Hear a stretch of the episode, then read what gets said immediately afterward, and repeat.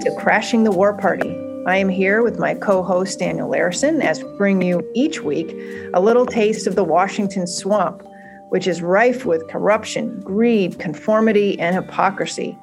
Our podcast focuses on the military industrial complex, which I would say is the predominant element in this swampy ecosystem. Just this week, we celebrated the 61st anniversary of President Eisenhower's farewell speech, in which he coined the military industrial complex for the first time. Six days, six decades later, the war machine and its accompanying handmaidens in Congress, the federal government, Washington think tanks, academia, and defense industry have grown to proportions perhaps Eisenhower wouldn't even recognize. So it is our job to keep calling it out and pressing for reform, as difficult as that might seem. One area in which the military industrial complex has been able to gain a foothold over the last several decades is in the NATO alliance. We'll be talking to Josh Shifrinson from Boston University about this very subject in the next half of the program. But first, let's talk a little bit about NATO. The North Atlantic Cold War Defense Alliance has now grown to 30 countries, even though the Cold War is over and its core mission seems to be elusive as ever. The last three decades have seen an expansion to the Middle East with membership granted to Turkey and in operations in Libya and into Eastern Europe, absorbing former Warsaw Pact members and promising potential membership to other Baltic states, all the way up to Russia's borders. This has created enormous tension with Moscow, which is now demanding promises that NATO will expand no more. But is NATO even necessary? An article published in Foreign Affairs by Michael Kimmage over the weekend suggests that the alliance is too big for its own good, that it is a quote, loose and baggy monster, unquote, in which its sheer enormity and the murkiness of its mission risk embroiling NATO in a major European war. Dan, this is an interesting article that is taking on a sacred cow in the US defense community can you talk a little bit about what Kimmage is suggesting here, and do you agree? Uh, yeah, well, so I, I, can start with the, the second question first. I, I definitely agree. Uh, I, I think that the, the door to NATO expansion should have been closed a long time ago. Uh, I mean, probably sooner maybe than, than he thinks that it should have been closed. He, he definitely agrees now that it should be closed today. And, and that's an important point because he, what he does is make uh, the case for closing the door on NATO expansion from a, an expressly Atlanticist position. He, he thinks that further expansion endangers the alliance. It threatens to break it up. It threatens to, to jeopardize the security that it does provide today. Uh, and, and I think that's right. Uh, the, the people that should be most opposed to NATO, further NATO expansion are people that actually think that NATO is a valuable alliance. Uh, and, and but it's often the case that people that support uh, the alliance and have supported previous rounds of expansion have this kind of doctrinal commitment to this idea that we have to keep the door open to any new member that wants to join, because if we were to shut them out, then that somehow uh, caves into the Russians or, or gives the Russians their, their dreaded sphere of influence, and we and we simply can't allow that. And so it's, it's become a, a kind of rigid ideological position among a lot of Atlanticists that you you can't close the door because if you do, then you have somehow betrayed the core purpose of the alliance or something. Uh, and and that's really not what the open door was intended to be. Uh, the the idea that you have to keep expanding forever, or you have to keep open the possibility of expansion forever, uh, or else you're you're somehow betraying your core principles, uh, is is untenable. Uh, it's ultimately unsustainable because at some point you have to draw a line on the map where you say we're not going to go past this line and that that can actually be reassuring and stabilizing uh, because if the Russians perceive NATO as their principal threat, and they do, then a, continuously expanding NATO is an ever increasing threat to Russia from their perspective, and they're going to re- respond uh, very negatively to that, as we have seen them already doing with Ukraine and Georgia. And so, simply taking that off the table not only reassures Russia, but it's actually in the best interests of the alliance too. And so, what, what I found really valuable about the Kimmage piece is that he's making the case uh, for this uh, in, a way that, that should appeal to people that want the alliance to survive. Uh, and, and it's not being against expansion is not to be against NATO necessarily. Uh, it's it's to be in favor of a kind of rational security structure that actually provides for common defense, which is what NATO was always supposed to be.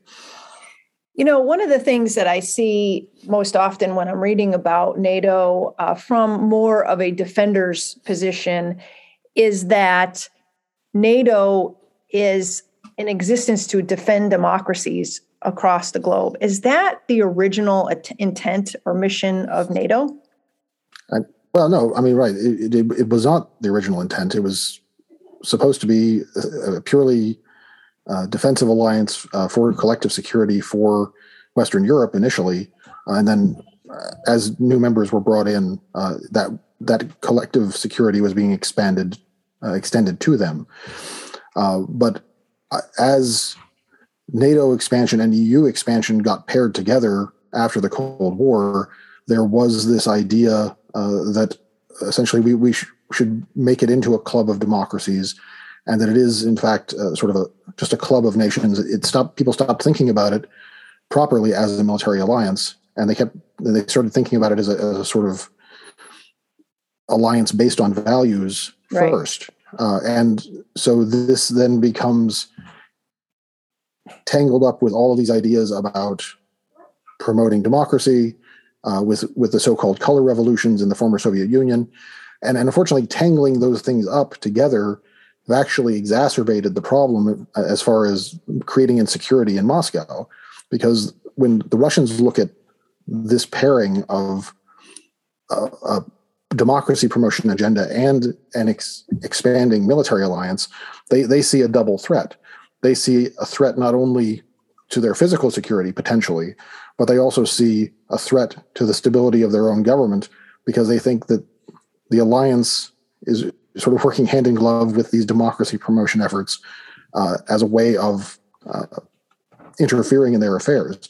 And so it, they, they, the Russians become kind of neuralgic on two fronts at the same time uh, because they see these things as being linked and and uh, to the extent that we can delink them now i mean i don't know that it can be completely done anymore but if we could somehow separate out what the alliance is for uh, from let's say the expansion of the eu then you might be able to calm some of those nerves. Yeah.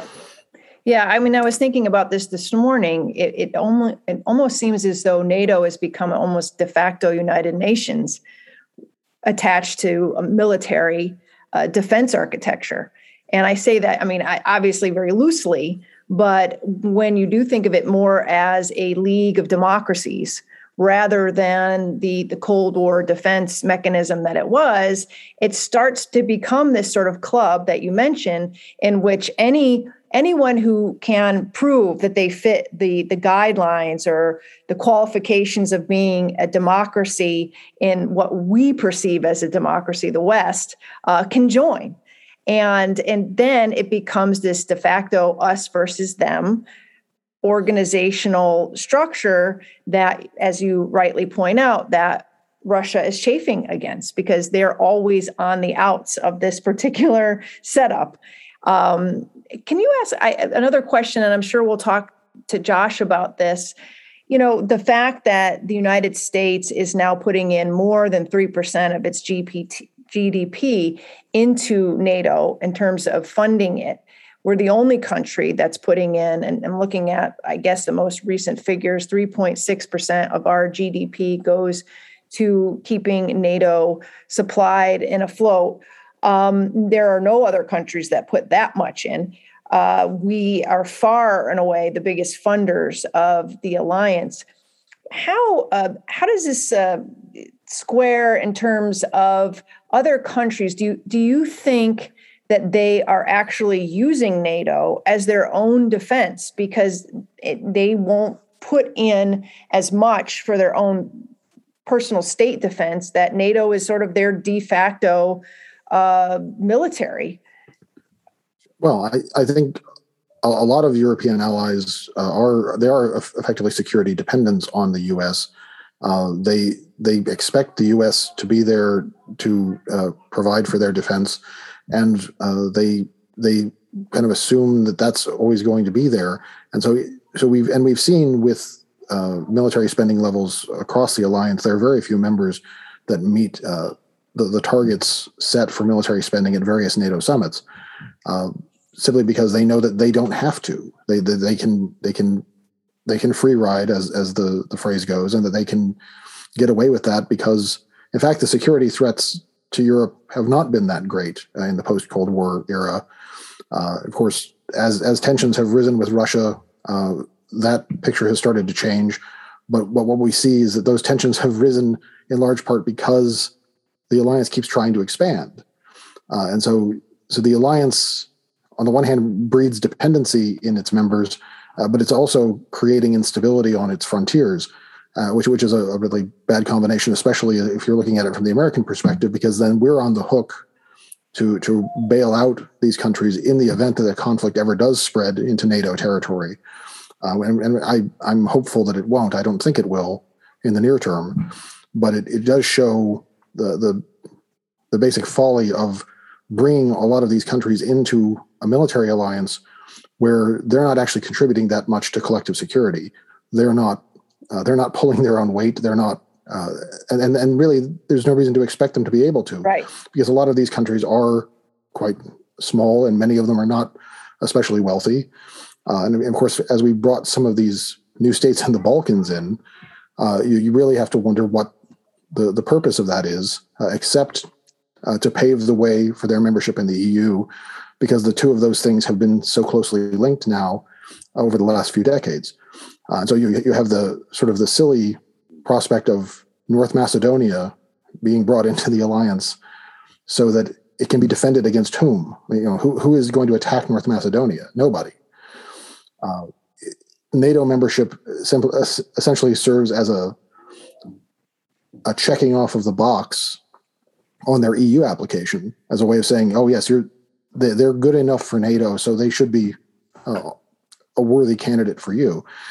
And that's that's simply not a way to run a military alliance. That's not why you have military alliances. Uh, but because the security situation in Europe for the last 25 years at least has been so good, uh, NATO has been allowed to essentially forget what it's for and and that's also why you've had NATO going on all of these so-called out of area operations uh, because they have nothing to do in Europe, and and that's and I you know I think that's still true today, uh, despite the Ukraine crisis. There, there isn't actually a real threat to NATO members. Uh, NATO members are not the ones that are in, in jeopardy, uh, but it is it is the the prospect of bringing Ukraine into NATO uh, that has generated uh, the current crisis or at least has been a major contributor to it.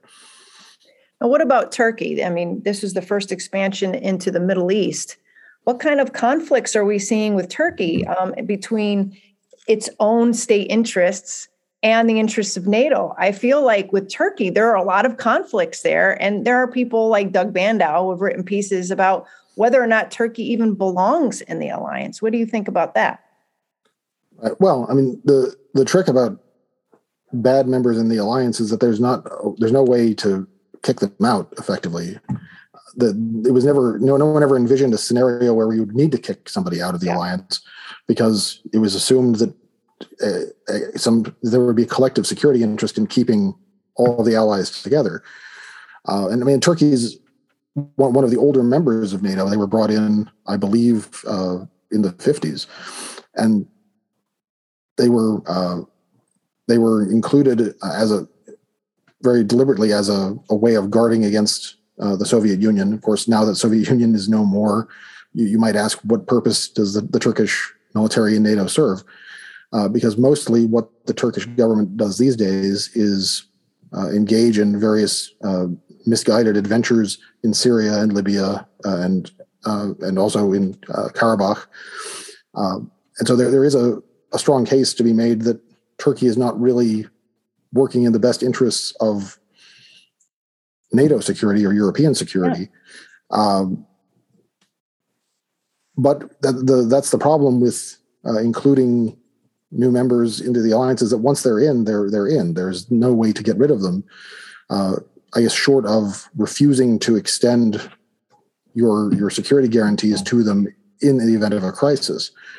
Uh, but I'd, I'd, very much doubt that NATO would be willing to do that and just leave them hanging out to dry in the event that they were attacked by someone. Right, um, but would they have would they have NATO's back if there was a conflict with Russia because they have their own uh, relationship with Russia? It's well, um, I, I guess we, we can't know for sure, but my guess is that they would probably uh, they would probably still stick with the alliance if there were an actual uh, armed conflict with the Russians, uh, because they have they have their own historical memories of, of being uh, attacked and, and, or being at war with the Russians in the past. Uh, they certainly have no great love for the Russians uh, to the extent that they've pursued a more independent foreign policy uh, vis-a-vis other powers. Uh, I, I, think that has to do with their carving out their own their own sphere of influence yeah. in their part of the world. And so they're you know they're willing to be opportunistic in their dealings with with some other states.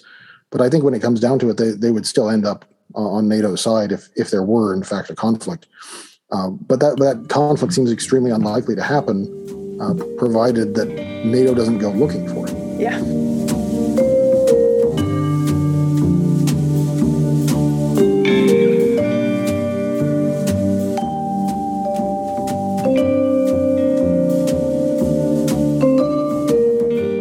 guest today is Josh Shifrinson. He is Associate Professor of International Relations at the Pardee School of Global Studies at Boston University and the author of Rising Titans, Falling Giants How Great Powers Exploit Power Shifts. His work has appeared with International Security, the Journal of Strategic Studies, and Foreign Affairs, among others.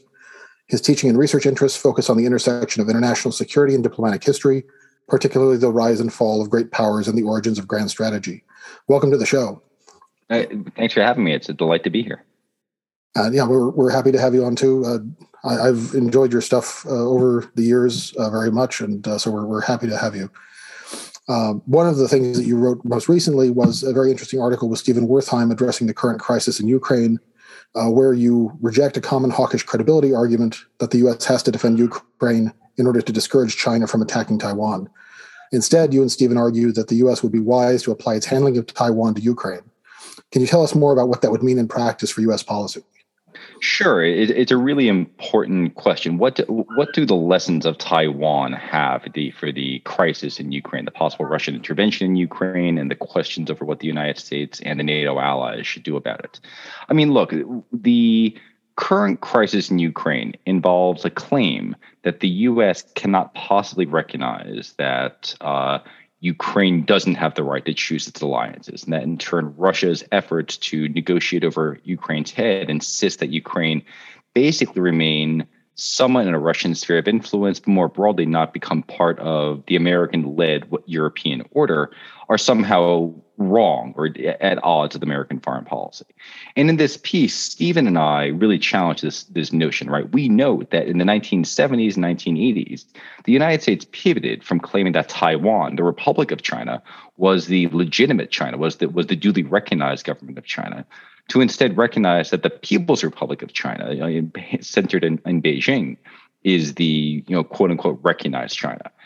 And we did this, we, the United States, did this by saying, look, we recognize China, mainland China's position that there is one China, that Taiwan is a breakaway province of China. We don't recognize, we don't necessarily agree with that, but we're not going to do anything to upset the status quo. And we built into that an idea, we, the United States, built into that an idea saying, look, any change in the status quo has to occur through peaceful means. And in other words, the U.S. agreed to neutralize Taiwan as a, as a cleavage point, as a, as a focal point in U.S.-Chinese relations. And obviously, it's picked back up in the last 10 years or so. But for 30 years, this basic framework kept the peace. And our point is to say when we apply this same logic to Ukraine. Of course, Ukraine is not part of Russia. We're not making that that follow-on point. But the idea is the United States agreed to neutralize the issue, recognize that Taiwan was important to China, just as the U.S. could recognize Ukraine is uniquely important to Russia, and in that sense, craft a modus operandi that would help that helped stabilize relations and get us onto a more peaceful, less war-prone path. Definitely, and I, I think that makes a lot of sense, and uh, and that that dovetails with a lot of proposals that we've seen uh, related to Ukraine regarding uh, talking about a treaty of neutrality modeled along the lines of the one that was uh, implemented with Austria, mm-hmm. uh, and uh, and also there have been comparisons with the status of Finland during the Cold War as well. Right. although in, in, the case of Finland, that was more a case of really being in the in the Soviet sphere of influence uh, more uh, more directly than in the case of Austria.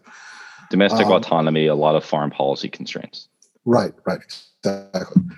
Uh, one, one of the things that has come up in the debate over Ukraine has been uh, the debate about NATO expansion, uh, both uh, in the in the, the future, the possibility of future expansion, and also the the beginnings of NATO expansion in the 1990s. Mm-hmm. And there's been an ongoing debate over the question of the Western assurances given to the USSR and Russia uh, about NATO expansion, uh, where Russia maintains that Moscow was promised that there would be no eastward expansion beyond Germany.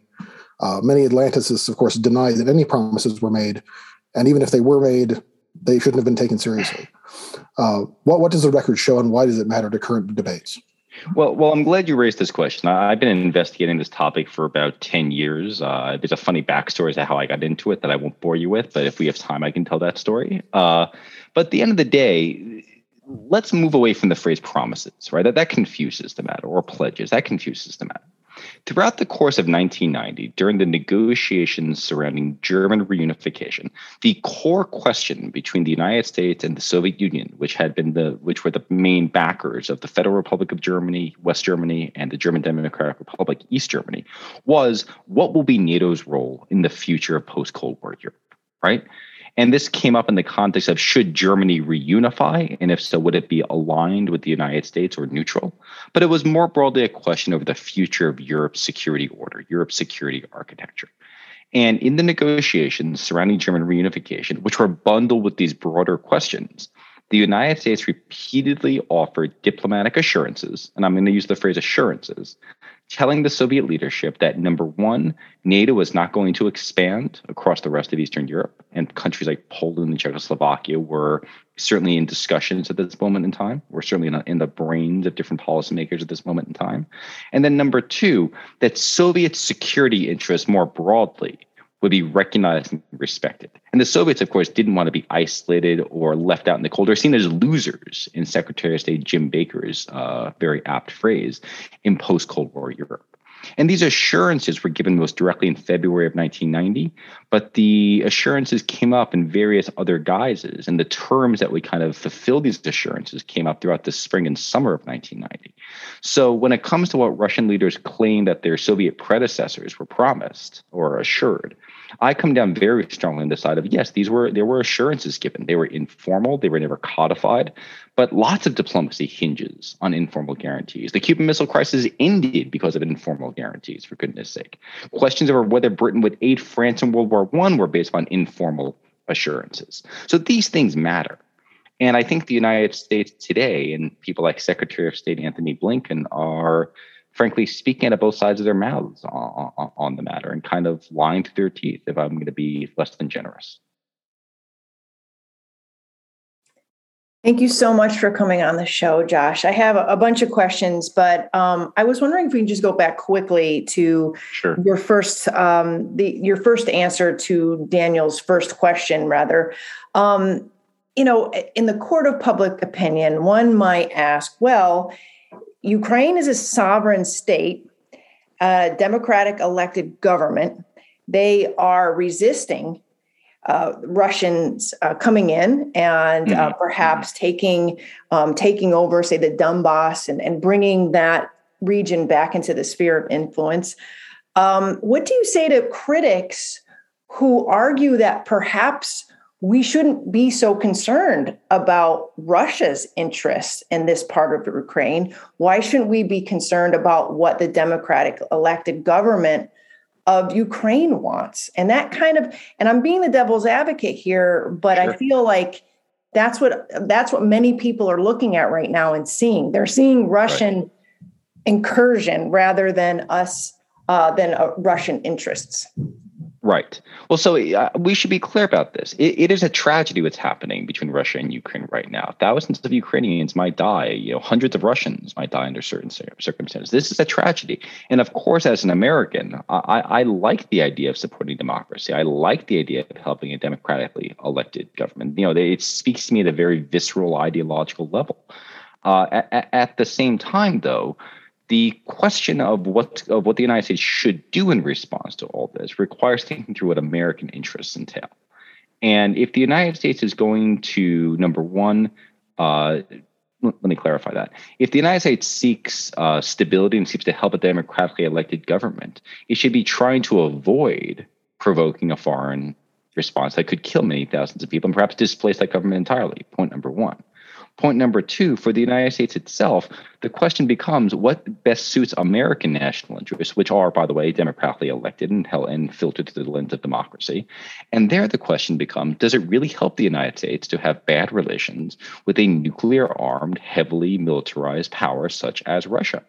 You know, I, I, I, tend to look at the situation and again going, I like democracy, but I also believe major states have to avoid contests with each other and have lots and should try to encourage cooperation with each other when feasible. And I come away from this look saying, you know, the United States has an interest in helping Ukraine, but it also has an interest in getting along well with Russia. And when these two things conflict, I think, on balance, avoiding death in Ukraine, and the United States right now is gambling with Ukrainian lives, and trying to put American relations with Russia on a less conflictual, I'm not even going to say cooperative, but a less conflictual path, strikes me as very much in the national interest, yet even through the filtered through the lens of democracy.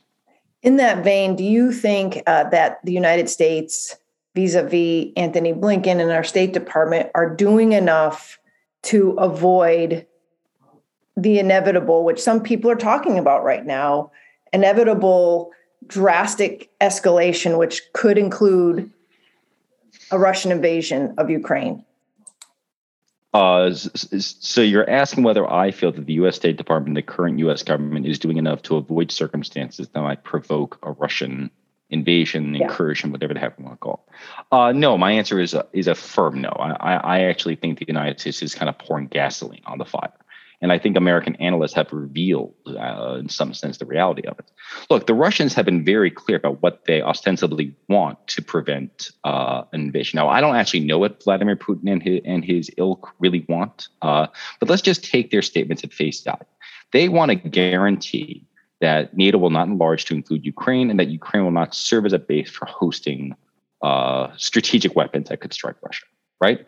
And the American response to this has been to frame it not as a question of what the future of Ukraine is, but the future of the international order and NATO's broader open door. Now, the United States, of course, has lots of reasons not to give in to blackmail. And we, we should not understate those. Stephen Walt has a column out today in foreign policy making exactly that same point. I, I firmly agree with him. But the question is um, what should the United States do to lower tensions? And so the United States, by emphasizing the its rights or the importance of an open door NATO policy, is basically thumbing its nose at the Russian demands. And moreover, by saying we are not going to even consider the possibility, maybe we'll talk about strategic weapons. We're not going to talk about the future of NATO in Ukraine. Uh, we're reminding the Russians that American policy might change in the future, which makes the future impact the present. So we're actually d- doubling down on the very conditions that might encourage a Russian incursion. And by the way, uh, many people uh, on, on, Twitter and other social media claim that Putin knows that uh, the U.S. is never going to take Ukraine into NATO, and therefore there's no point in giving a public declaration. But you can turn the issue around. You know, if we're not going to take Ukraine into NATO, then why not simply declare it and say this is a one-time deal? We're talking about Ukraine, and of course you have to establish the diplomacy behind this.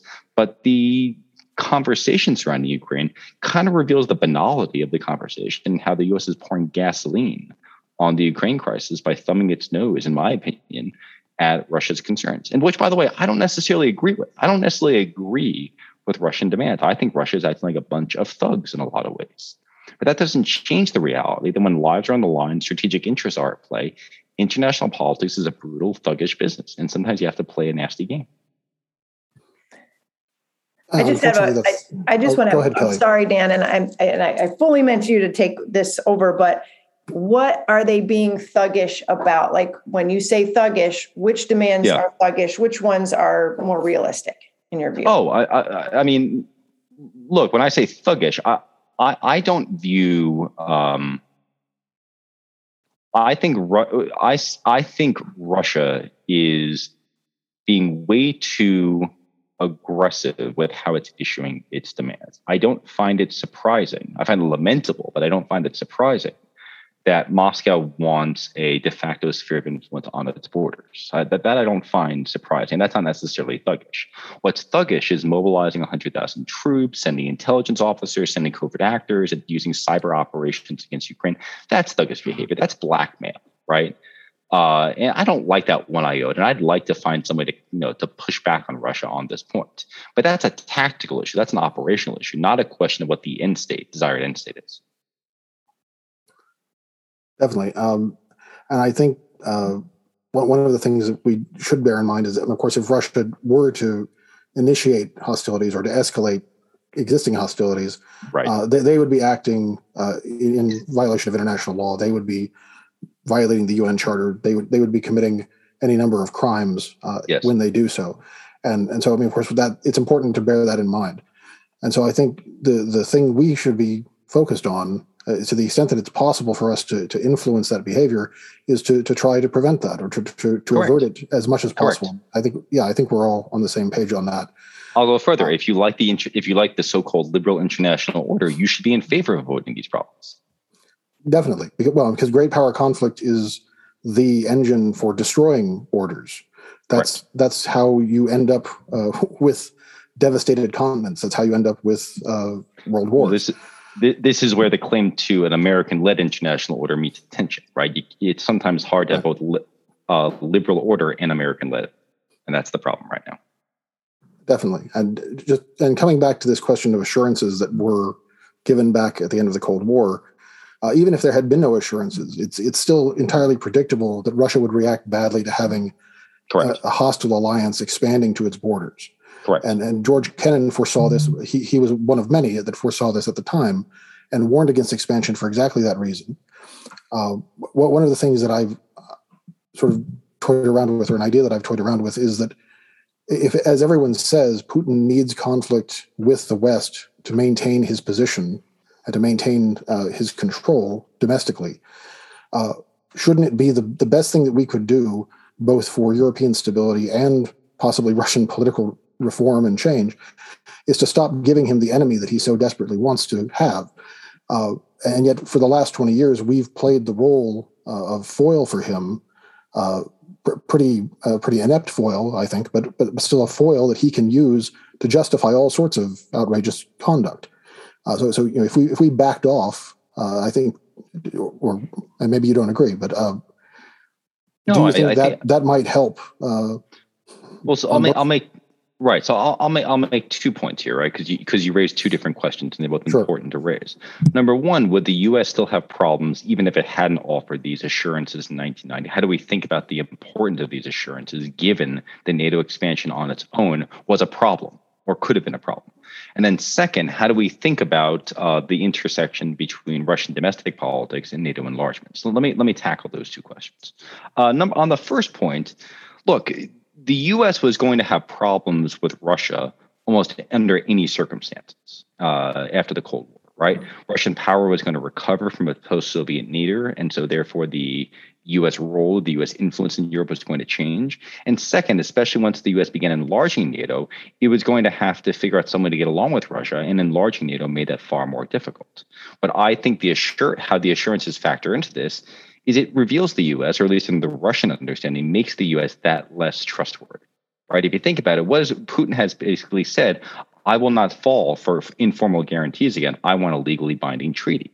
So in a way, breaking the assurances of 1990 have both lowered the level of trust and raised the Russian demands. That may not have been the case had there not been assurances in 1990. Point number one. To your second point about providing oxygen for kind of Russian domestic politics, you're 100% right. You know, again, I don't know what motivates Vladimir Putin. I don't know what drives him. I don't know what drives the Russian leadership. But a lot of smart people say this might very well be based on domestic politics. Okay, well, if that's the case, for goodness sake, why would you give Russia a foil, an adversary to kind of mobilize the public around? Deny oxygen, right? Deny if there's if there's a fire at home, deny the darn thing oxygen. Don't expand NATO and say, on and say to the Russian leadership, haha, I'm going to continue expanding NATO at a time when the Russian leadership is going, see, I can't trust those Westerners. For goodness sake, you're we're playing right into Russia's very bad hand. Right, and yeah, that, that's the hand that Putin always plays so well, right? That's that's the the trope in all of the coverage. So, I, I mean, I, I don't know if Russia is playing a bad hand well, but I know the U.S. is playing a strong hand poorly. Yes, well, indeed, and and we've seen that in other places as well.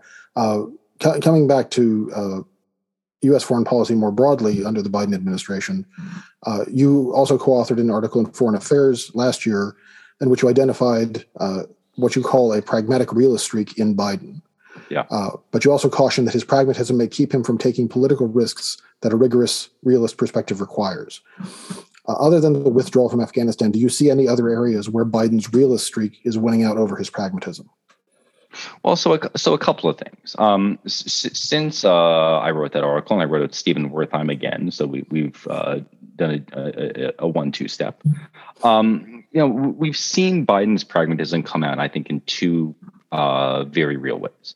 Number one, this administration was actually somewhat open to the possibility of EU strategic autonomy, right? When, when, and there were actually discussions of this in the in the summer and fall of 2021. Uh, and this is a real change from American foreign policy in times past. Previously, the U.S. would react very negatively to hints of European strategic autonomy, but the Biden administration, because it's seeking to kind of disengage from certain key regions, particularly Europe and the Middle East, to focus a bit more upon Asia, was a little more open to this possibility possibility. Point number one. And the second instance in which I see it, I actually do think that part of the Ukraine crisis reveals Biden's pragmatism. For all my criticism that I just offered of how the United States has handled the Ukraine crisis, Biden and his team have actually resisted doubling down on giving Ukraine security guarantees.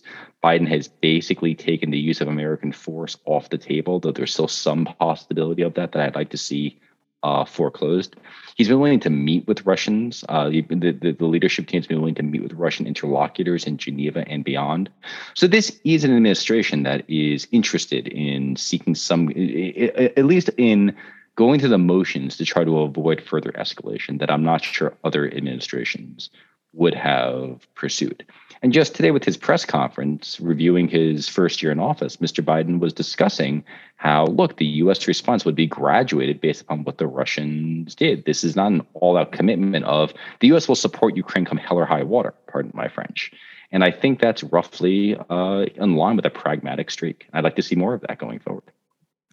Yeah, and I, I think that was encouraging that he made it uh, clear that the response would be proportionate to whatever the Russians did, that it wouldn't be it wouldn't be one size fits all.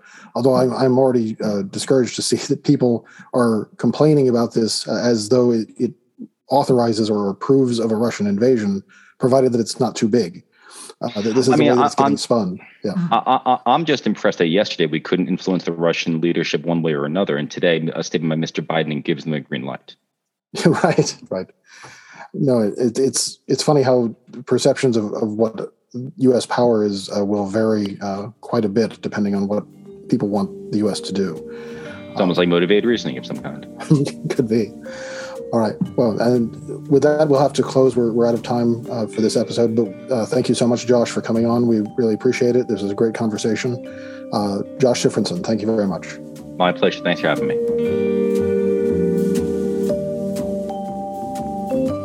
Thank you again for tuning into today's episode. If you enjoy and value real conversations such as these, please leave us a five star rating on your favorite podcaster of choice. Right now, Crashing the War Party can be found on Stitcher, TuneIn, and at Substack at crashingthewarparty.substack.com, where you can also sign up for our newsletter. Special thanks to our editor, Remzo W. Martinez, the Crashing the War Party team, and to you, our listeners. Let's create a more peaceful world one episode at a time.